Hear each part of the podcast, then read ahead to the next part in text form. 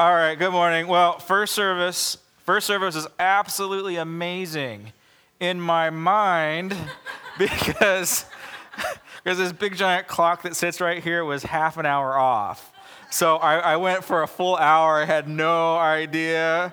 So my dad was in the back waving stuff and saying, "Hey," I'm like, "Yeah, I'm doing this great message."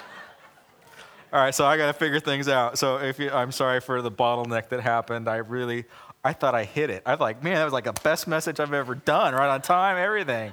Hit all my major points. So, uh, okay, we're starting a new series today on uh, the building blocks of spiritual formation, and uh, these are these are taken from the book of Galatians, Galatians chapter five, and uh, usually when I prepare a message, this is my process. Like I'll go in, and and read other pastors and listen to other sermons. Basically, I rip other people off. I mean, that's kind of the uh, general idea. It's called research, right? So, um, but I'm really excited about this series because the um, I can't say that it's an original thought, but most of the stuff that I came up with today, I didn't, I didn't take or, or, or glean off another speaker or, or, another book or something like that. And it, it, it's nothing like extremely revolutionary. It's just a different way of looking at some scripture that, that we're all familiar with. In Galatians chapter 5, verse 22, uh, he's, uh, Paul is describing what he calls the fruit of the Spirit. And the fruit of the Spirit is love, which is our topic today uh, love, joy, peace, patience, kindness. Now, in your Bible, it might say goodness. Uh, it, it, the translation in the Greek, it comes across as uh, goodness or benevolence or generosity. So it has a, it has a stronger meaning than just goodness. So uh, we'll, today we're going to call it generosity. Um, then the next one is uh, uh, peace, patience, kindness, goodness, faithfulness, uh, gentleness. And everybody's favorite message, which we haven't decided who, what pastor is going to take this one, but self control. Self control is a, is a fruit of the Spirit. And um, it is in the Christian life, we are called to produce. It's kind of a, I mean, it's kind of a difficult thing to hear. God wants us not only to, to grow in Him, but He also wants us to produce what He calls good fruit and a lot of it. And Jesus talks specifically about it. Um, our first scripture today is, is the, the vine and the branches. Remember the vine and the branches, you know, that song that we used to sing years ago? How many people are, were Christians back then? Uh, you are the vine, I am the branches. Remember that? I, I shouldn't sing at all. Um, I'm going to read. I'm going to read Jesus' words on on the fruitful life, and uh, you can follow along. But I'd really like for you just to listen because um, my translation is going to be drastically different than yours. And if it if you're confused after I read it, uh, it, it actually makes sense. I haven't changed the, the content of it, but if, it, if your Bible doesn't match up to what mine is, how it's coming out across here, uh, and if you want to dig in further, you can read uh, Dr. Gundry's commentary on John. Just Google it, and, and it will make more sense. But here we go. Uh, John chapter 15, verse 1. I am the true vineyard. Jesus is talking here. I am the true vineyard, and my Father is the gardener. He cuts off every branch or bush in me that does not bear fruit, while every branch that does not bear fruit, he prunes, so that it becomes even more fruitful. You are already clean because of the word I have spoken to you. Remain buried in me, and I will remain in you, giving you nutrients and sustenance. No branch can bear fruit by itself. It must be it must remain in the vineyard. Neither can you bear fruit unless you remain buried in me. I am the vineyard, and you are the branches. You are the vines.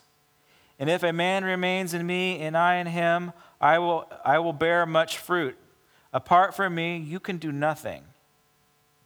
If anyone does remain in me, he is like a, if anyone that does not remain in me, he is like a branch that is thrown away and withers. Such branches are picked up and they're thrown into the fire and they're burned. If you remain buried in me, and my word, this living, alive word that is planted as a seed in you, here we go, you can ask for whatever you wish for and it will be given. Isn't that amazing thought? I don't know about you, but that's where I want to get to in my spiritual life. I want to be able to ask God for stuff and then He gives it. The things that I'm asking for, I'm not getting. Anybody have this experience? You have this experience. Yeah, see, that's, that's the, honest church. I like it. Okay. This is to my Father's glory that you bear much fruit, showing yourselves to be my disciples. Okay, so uh, when you have a fruitful life, when good things are coming up, it's not for you, it's for actually for His glory. Hmm? As the Father has loved me, so I have loved you. Okay, now pay attention because Jesus is gonna, he's going to make a very strong point about being in abiding in, being remaining in, being buried in Christ. Okay? He's, he's defining it further. And he says, As the Father has loved me, so I have loved you. Now remain in my love. And as the analogy of the vineyard, you need to be you need to remain in his love. You need to be buried, planted, receiving all of your nutrients for life in love. If you obey my commands, you will remain buried in my love, just as I have obeyed my Father's commands and remain in his love. I have told you this so that my joy may be in you and that your joy may be complete. My command is this love each other as I have loved you. Greater love has no one than this, that he lay down his life for his friends. You are my friends if you do what I command which is to love. I no longer call you, excuse me, servants or slaves because a slave does not know what his master's business is. Instead, I have called you friends. For everything that I have learned from my Father, I have made known to you. You did not choose me, but I chose you and appointed you to go and to bear fruit, fruit that will last. Then the Father will give you whatever you ask in my name. This is the command. This is my command. Love each other. Okay, so love is kind of the big deal here, right? And as we read earlier in Galatians, love is a fruit. It is the fruit of the Spirit. It is, um, it is it, it's, the, it's the sign that we are doing this, this Christian thing right. And the problem that we have with love in our society is that, that we've watered it down, that we've overused it, that we've dumbed it down, that we truly don't understand what the true meaning and the true definition of love is. And when, when, when Paul and when Jesus, and then later when John, these are the scriptures we're going to be looking at today, when they talk about love, it is a very specific love, and it's, it's called the agape love. So that's your first one on your fill in your bulletins there if you want to follow along. Uh, the definition of love is, is agape. What is that? I don't know, it's a fancy Greek word.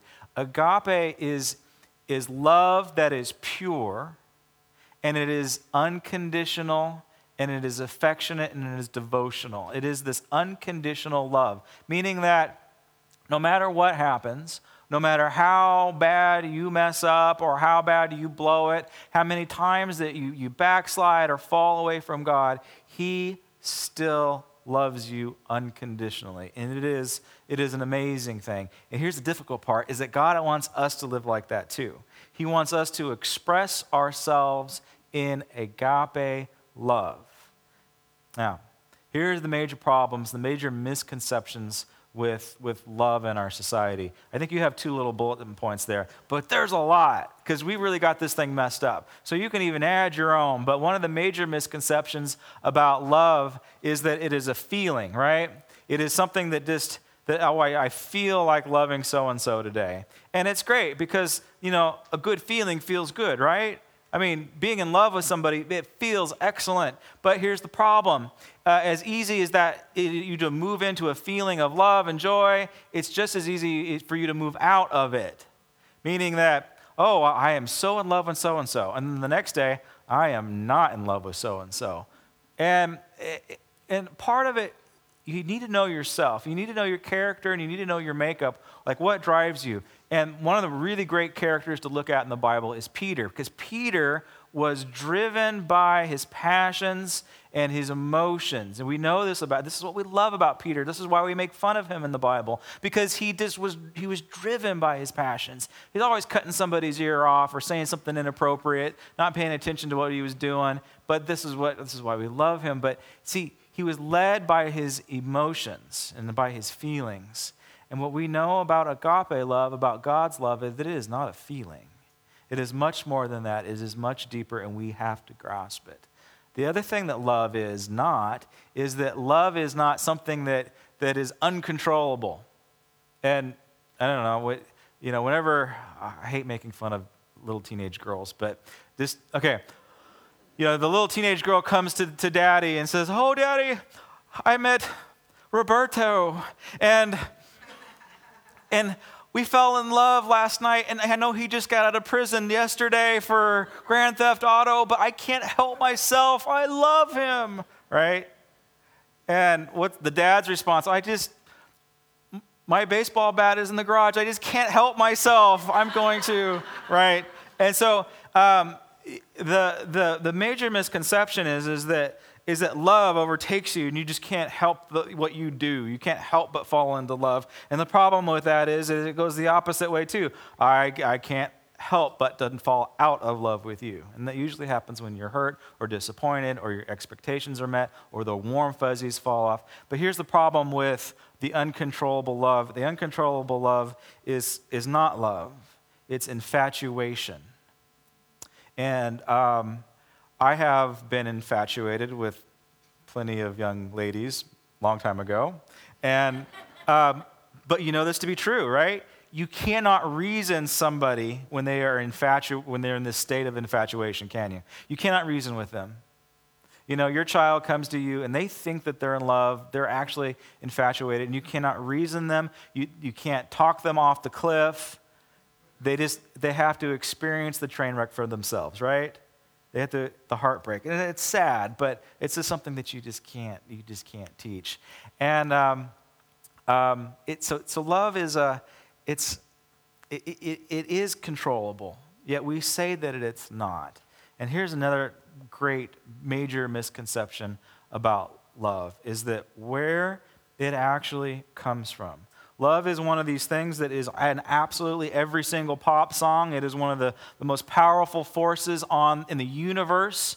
We know it exists. Everybody know that, lo- that love exists. We can't measure it. Like science can't figure it out.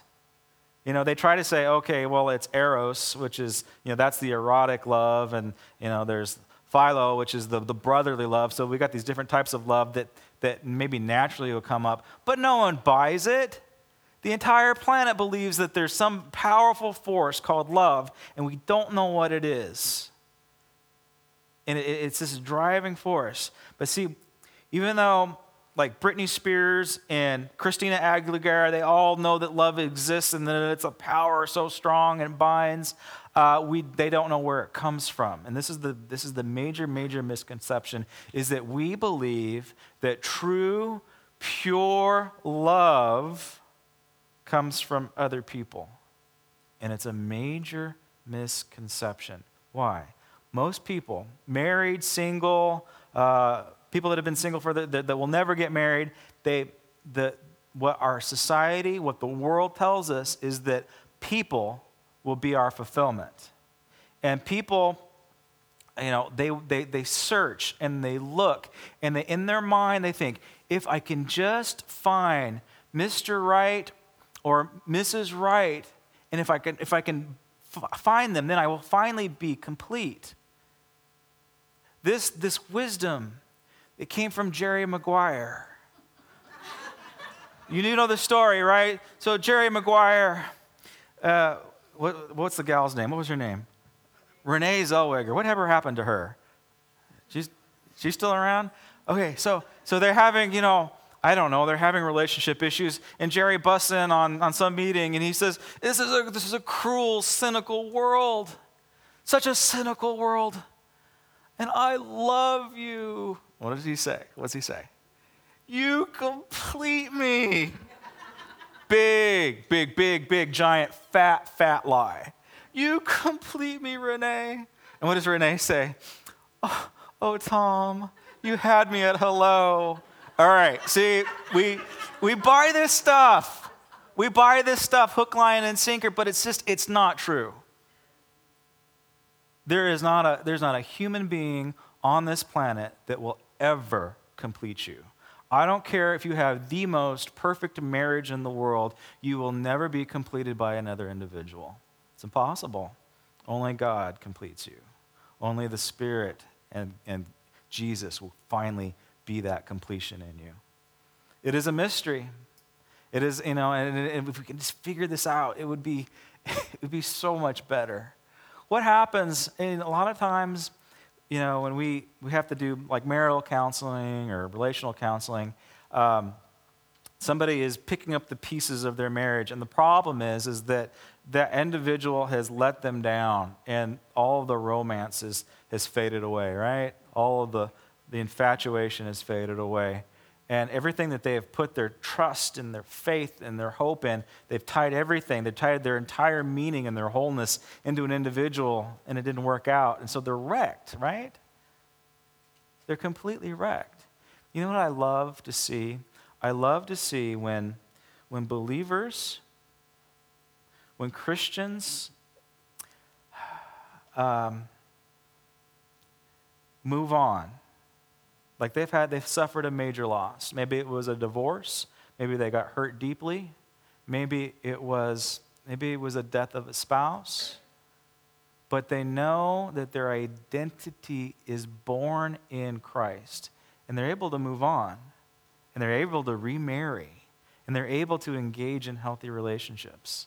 That makes me so happy when I see people remarry in their older years or when I see them try to, okay, Maybe the first marriage didn't go too well. Let's try again. That brings me joy because that means, you know what?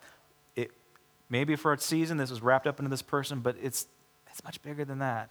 Now, the Bible does say that, my, that God's design for community and building the planet and being fruitful is that it is, is the, it is the wholeness and it is the healthy relationship of two becoming one flesh. And it does say, when you find a good spouse, you have found something good. So I'm not, I don't want to badmouth marriage or say that, it, you know, that it's not good. But again, I think we, we place false expectations on what marriage is. And we get it. You know where we got it? We got it years ago from, from the romance literature and chivalry and stuff like this, right? It is with this, this romantic idea that romantic love can surpass. Love conquers all. Love, romantic love co- conquers everything, right? And we got that from early romance literature. Um, here's the reality. If Romeo and Juliet hadn't have off themselves, there would have come a day when reality would have struck, right? When they would, they would be in their 30s and 40s and married, and, and, and she's looking at Romeo and is like, I hate that guy. He is so annoying. He doesn't do the dishes. And so it would all have faded away, right? He, they would have became normal. They would have moved out of this sense of infatuation and they would have became just normal, everyday people. All right, so number one on your bulletin on, on, on what love is, is that love is a choice. So whenever the warm fuzzies wear off of Romeo and Juliet, and whether you don't feel like loving somebody anymore, you don't feel like loving your kid, you don't feel like loving your church, you don't feel like loving your spouse, what we do know about agape love is that it is a choice. It's something you have to choose to do. And, and when you choose to love, then your feelings will follow later. That's what mature Christians do. They don't feel, they believe, and they stay faithful. Hmm? If a mature Christian was just led around by this fake sense of love and led around by their feelings, where would they be? Where would you be? So think about that for a second. Okay, love is a choice. I choose to love my annoying husband right now. Hmm? I choose, my, my kids are driving me crazy. I choose to love them. So love is a choice. The other thing that love is, is that love is an action. Number two, love is an action, meaning that, uh, yes, you have to choose to love, and you have to, we always talk about speaking powerful words to people, speaking life into people. So you need to say to your kids and your loved ones, I love you, right? You need to speak that life, life into them. But that's only one side of the coin. The other side of the coin is action. You have to perform an action. So love is not only a choice, but it's also an action. Uh, our, our, favorite character in the Bible to make fun of, Peter, is again, he was, he was impulsive, you know, he, he acted before he thought, and yet um, he's a lot like us. So he got his feelings hurt, right? Jesus hurt his feelings. And he was paralyzed. So he went through a hard time with God. He went through a hard time in life and he got a little paralyzed. And, and Jesus is in the process of restoring Peter. And in John 22, he says, Okay, Simon, son of John, do you love me? Peter's response is, course, Jesus, I love you. Jesus responds, Feed my lambs. You take care of my little ones. Take care of the little tiny ones, the, the, the newbies. Moments later, Simon, son of John, do you love me? Peter, yeah, you know I do. Of course I do. He says, Tend, watch over, keep an eye on the sheep. Okay. Simon, son of John, do you love me? And at this point, he's really, he, he's a sensitive guy, right? He's just a sensitive guy. He gets his feelings hurt. Oh, Jesus, why are you hurting my feelings? You know I love you. And Jesus says, Feed my sheep, feed them. What's Jesus saying? He's saying, Don't tell me, show me. And maybe that is, maybe that's a word for you today. You say you love Jesus, show me. What was that other part in Jerry Maguire? Show me the money, right? Remember that? I was going to show that clip, but I decided not to. But really, I mean, uh, okay, I just take this metaphorically. I'm not, I'm not going to take the offering, but put your money where your mouth is. Let's bring the uh, uh, offering up. Uh, usher's coming up. No. Okay, take the money out, but put your money where your mouth is. So sometimes we just talk way too much. I love you, I love you, I love you. And again, it's like everything else in our society, we water down the importance of the word. If you love me, you will feed my sheep. Hmm? If you love me, you're going to take care of little ones. If you love me, you're going to watch over everything and, and be faithful and strong. If you love me, you're going to act. So, Peter, you know what Peter does in the rest, the rest of his life? You see him love Jesus by his actions, and they get recorded. And you know, without a doubt, that Peter got this lesson from Jesus because he spent the rest of his life loving. Okay, now I want to get into a further and an even deeper definition of love. Now, the second point on your outline is it says love is, okay? Um, write small because at the end, if I have time and if I don't preach for another hour and some minutes, um, I'll add another definition. But love is dynamic, it is active, it's organic. It's like love takes on its own, uh, it's like its own personality, its own, its own force in and of itself. And it's, it's, it's alive. And so if you say, okay, you know, I want to expand my ability to love more. That means you're, you're letting love come in and it's going to change the dynamic in your heart and the dynamic of your relationships. It's like it's a living thing, and we have to think about it in those terms. Now, the interesting thing about Galatians 25 22 is that um, um, Paul says, uh, but the fruit, but the fruit. And fruit is singular. Hmm? Not fruits.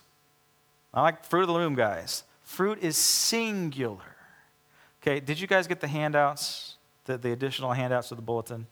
Did you get the card thing? Yes, I see some of them. All right, so uh, just, just get this out. I put the scriptures that we're talking about today on the back, but on this side, think about it is this it is that love is a fruit, and it, oh, here we go. Raise your hand if you didn't get one. Take it home, put it on your fridge. Um, love is a fruit, it is a single thing. And, and what I want to communicate and what I want to get across is that uh, these other building blocks, the next eight weeks, the building blocks that we're going to be looking at, they, are, they actually define love. Truly, it is the definition. Uh, so, all of these are love. And this is what we're going to be looking at. It is singular, meaning that if you are expanding your capacity to love, you ought to be expanding your peace. You ought to be expanding your joy.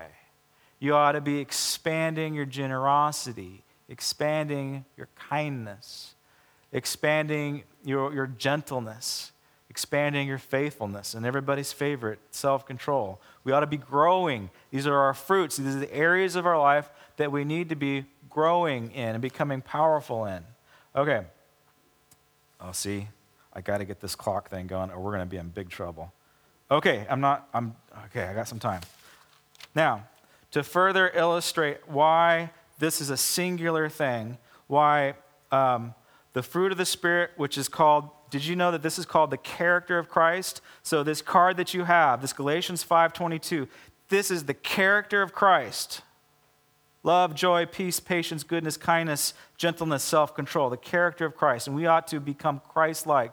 We need to pay attention to these nine things. They're so important, they're key. They're key to becoming Christ like. It is also called the graces because Paul says, okay, but the fruit of the Spirit are these things. And then if you continue reading in, in 22, it says, against these elements, against these nine things, there is no law. There are no commandments. If you're able to develop your love and strengthen it with these nine elements, it will move you out of a place of slavery to religion and, and, strengthen your relationship with God. And I hope that's why you're here today. I hope you want to strengthen your relationship with God.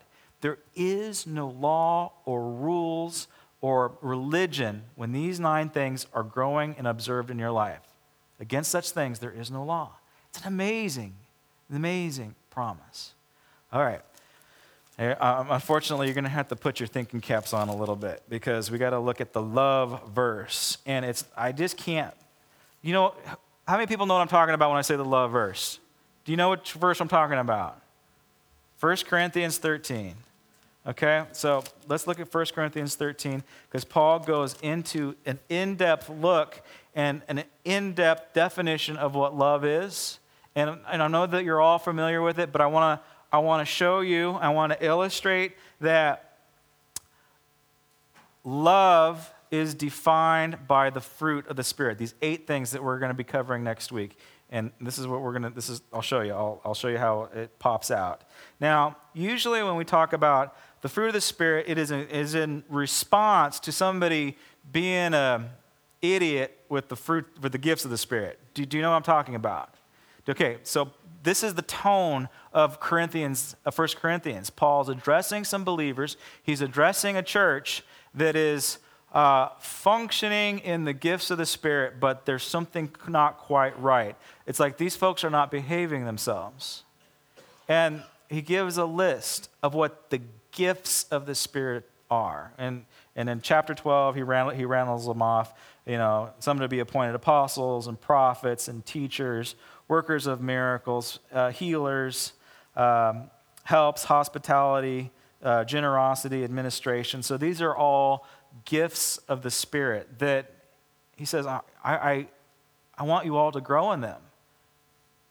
I want you all to function in them in powerful ways. But at the end of ta- chapter 12, he says, You're getting it wrong. There is a better way chapter, uh, end of chapter 12. And now I will show you the most excellent way, how you do this. And the way that I see it is Paul's coming into a church environment and he sees it, he sees them as a bunch of little kids and they're playing with their toys, by themselves. Hmm?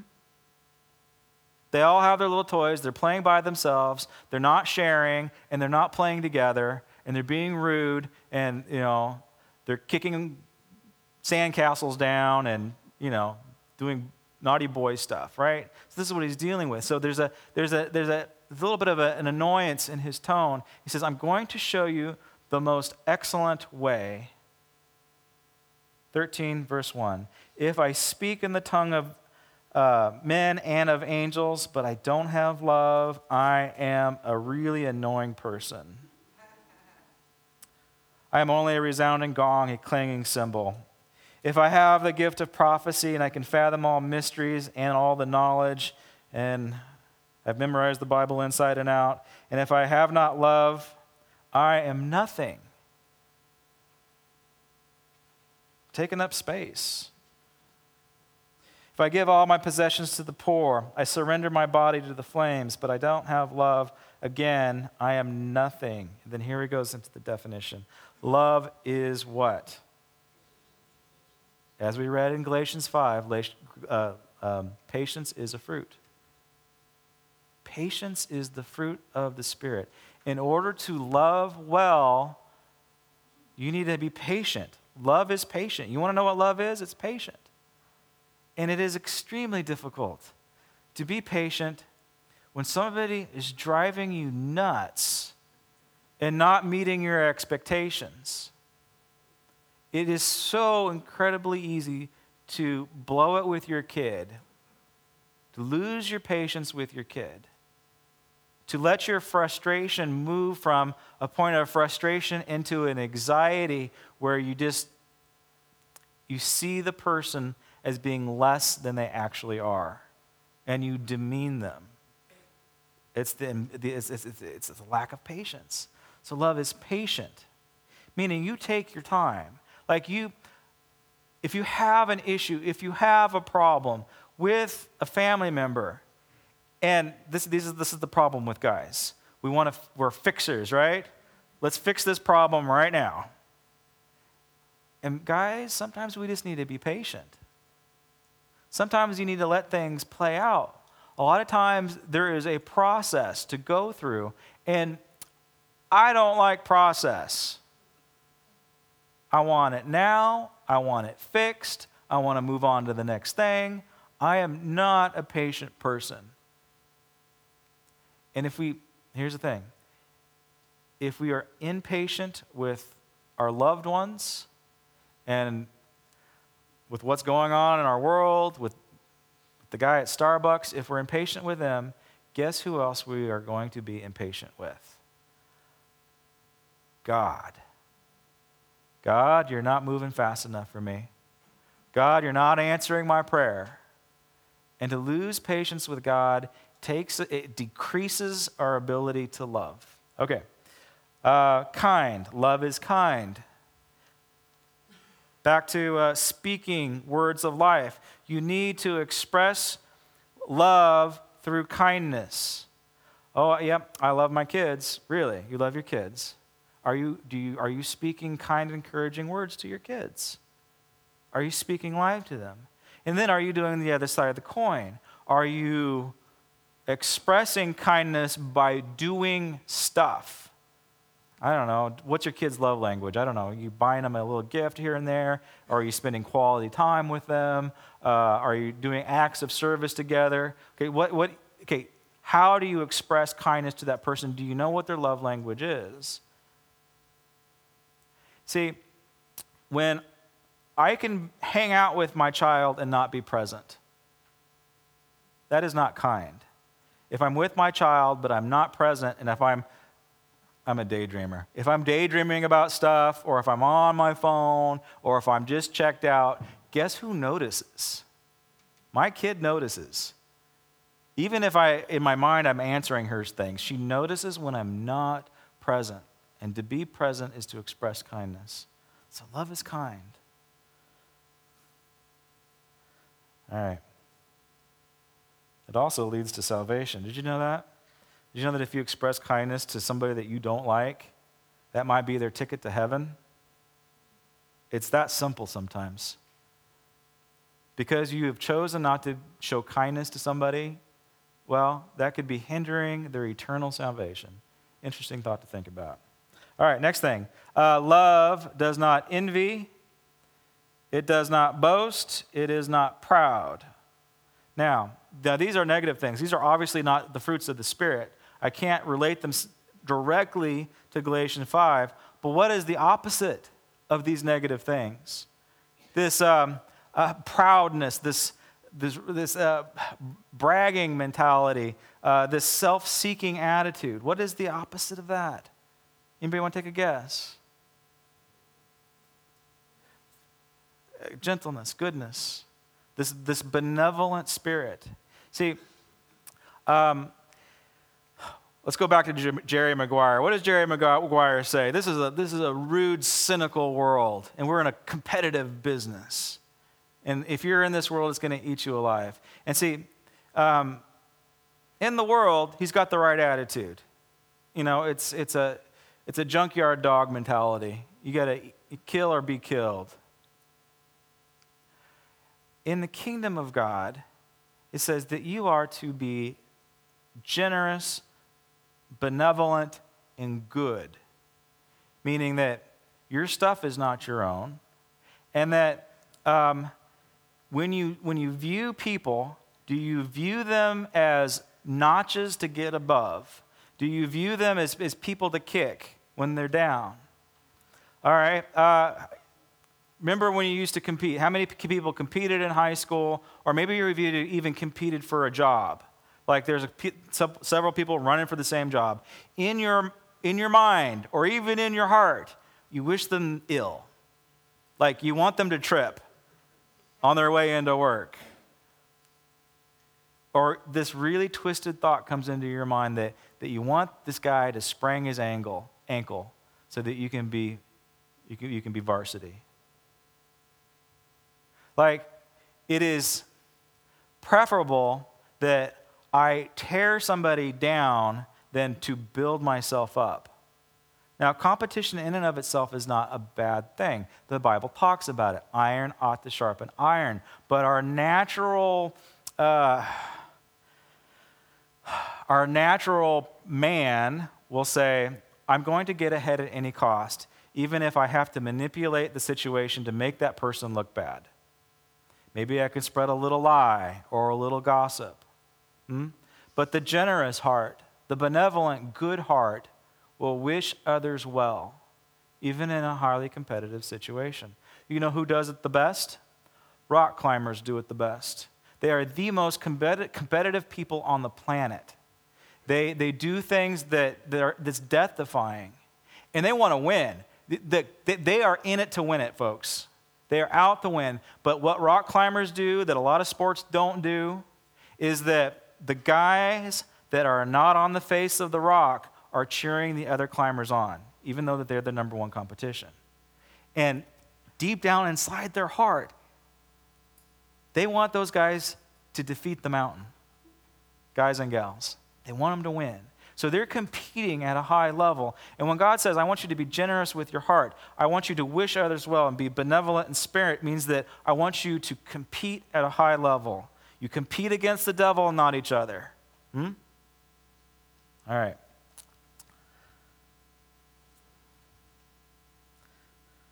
Love is not easily angered, it keeps no record of wrong. Again, this is a negative, but it, it is the opposite of the fruit of self control. Hmm? Look, it is so easy to get pushed into uh, blowing your lid, right? And some situations, justifiably, you can be angry in them. But anger and do not sin.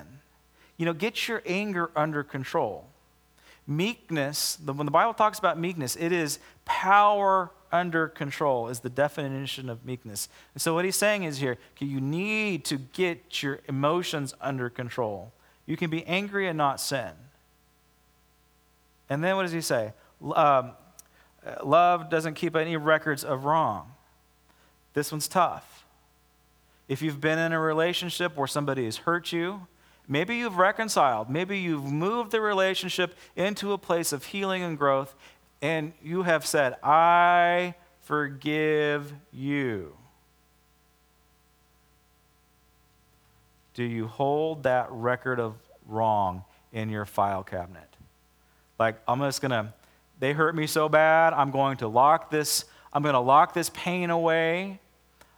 They, I know that they blew it, and they know that they blew it, and so I'm going to keep this pain. I'm going to lock it away in the safe, and then in the future, and my, I know that we're going to get into another fight someday, and when the future comes, I'm going to pull that out. I'm going to beat him up with that guilt, right?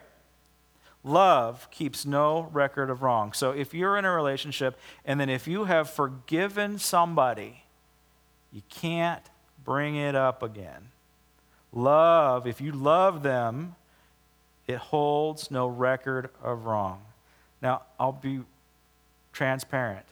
Maybe the pain doesn't go away, but this is what mature Christians do they practice self control. When you get into a heated argument and you want to bring it, you want to dig up that dead dog and throw it on them. The mature Christian, the one with Christ like character, says, No, I'm going to practice self control and I'm going to hold my tongue, even though I could destroy them by repeating the past. Does that make sense? It's hard, isn't it? Because you can win with that ammunition. You can win. Love keeps no record of wrong. Love does not delight in evil, it rejoices with the truth joy. What is the truth in your life? God is good, and He's good all the time, and He's out to rescue you. That's good news. God is out to overcome evil in this world and in your life. That is, that is something to rejoice about. Joy is something that, no matter how bad it gets, it is, a, it is that element in our lives that we need to continue to, to act on. If you're not a joyful Christian, um, spend some time with Jesus. Just, just meditate, meditate on Galatians 5. Meditate on Corinthians, uh, 1 Corinthians 13. Meditate on these things. Begin to develop the character of Christ. That, that joy will begin to bubble up in, in you because it's in, it's in the vineyard. We read it earlier. Joy is in the vineyard. It wants to give you sustenance. It wants you to grow. It wants to grow you. It wants to show you truth. All right. It always protects, it always trusts, it always hopes, and it always uh, perseveres. Love is faithful, right? And it, it, again, love is a choice. And to be faithful is a choice. And it's hard and it's difficult. And, um, sorry. Okay, I got to wrap it up. Um, so, love is this choice that we have to make. And it is so easy in our society to not be faithful to something. Divorce rate is over 50%, secular and Christian.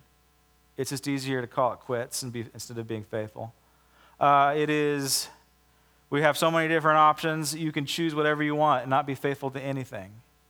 But love is faithful it protects, it preserves, it, it goes into a situation and, and, and it does what Jesus asked Peter to do. I want you to tend to my sheep, I want you to care for my sheep. Love never fails. And the, what we didn't get to get into, and uh, back on your definition, your last de- definition of what God is, I, or what love is, I said it was active and dynamic and like its own organic entity in 1 John uh, 7 22. Uh, sorry, chapter 4, verse 7 through 22. Read it. God is love. He says it twice. God is love. And it probably wouldn't be correct for me to say that love is God, but what Paul says, what's scripturally accurate, is that God is love and all love comes from him. And if you do not, here he says it, if you do not love, If you don't have these eight things going on in your life, if you, if you don't love, then you don't know God. What's the implication? The more that you're able to build on these eight things, the more that you're able to increase the capacity to love, the more that you're going to know about God. The more that you're going to understand what's going on in his head, the depths, the secrets, the power, the abilities. You have to do these first. They're the building blocks. You have to increase your ability and capacity to love in order to know God more. That's why I'm here. I hope that's why you're here. If I could have the band and ushers come to the front.